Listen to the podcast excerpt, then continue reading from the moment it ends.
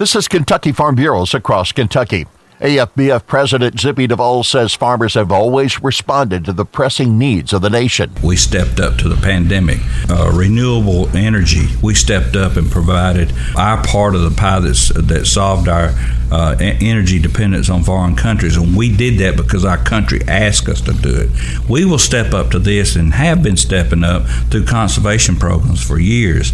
Duvall says Farm Bureau members want climate policy that helps farmers achieve goals, not mandates. And th- those conservation programs are voluntary market incentive based programs uh, through a trusted uh, uh, uh group at USDA.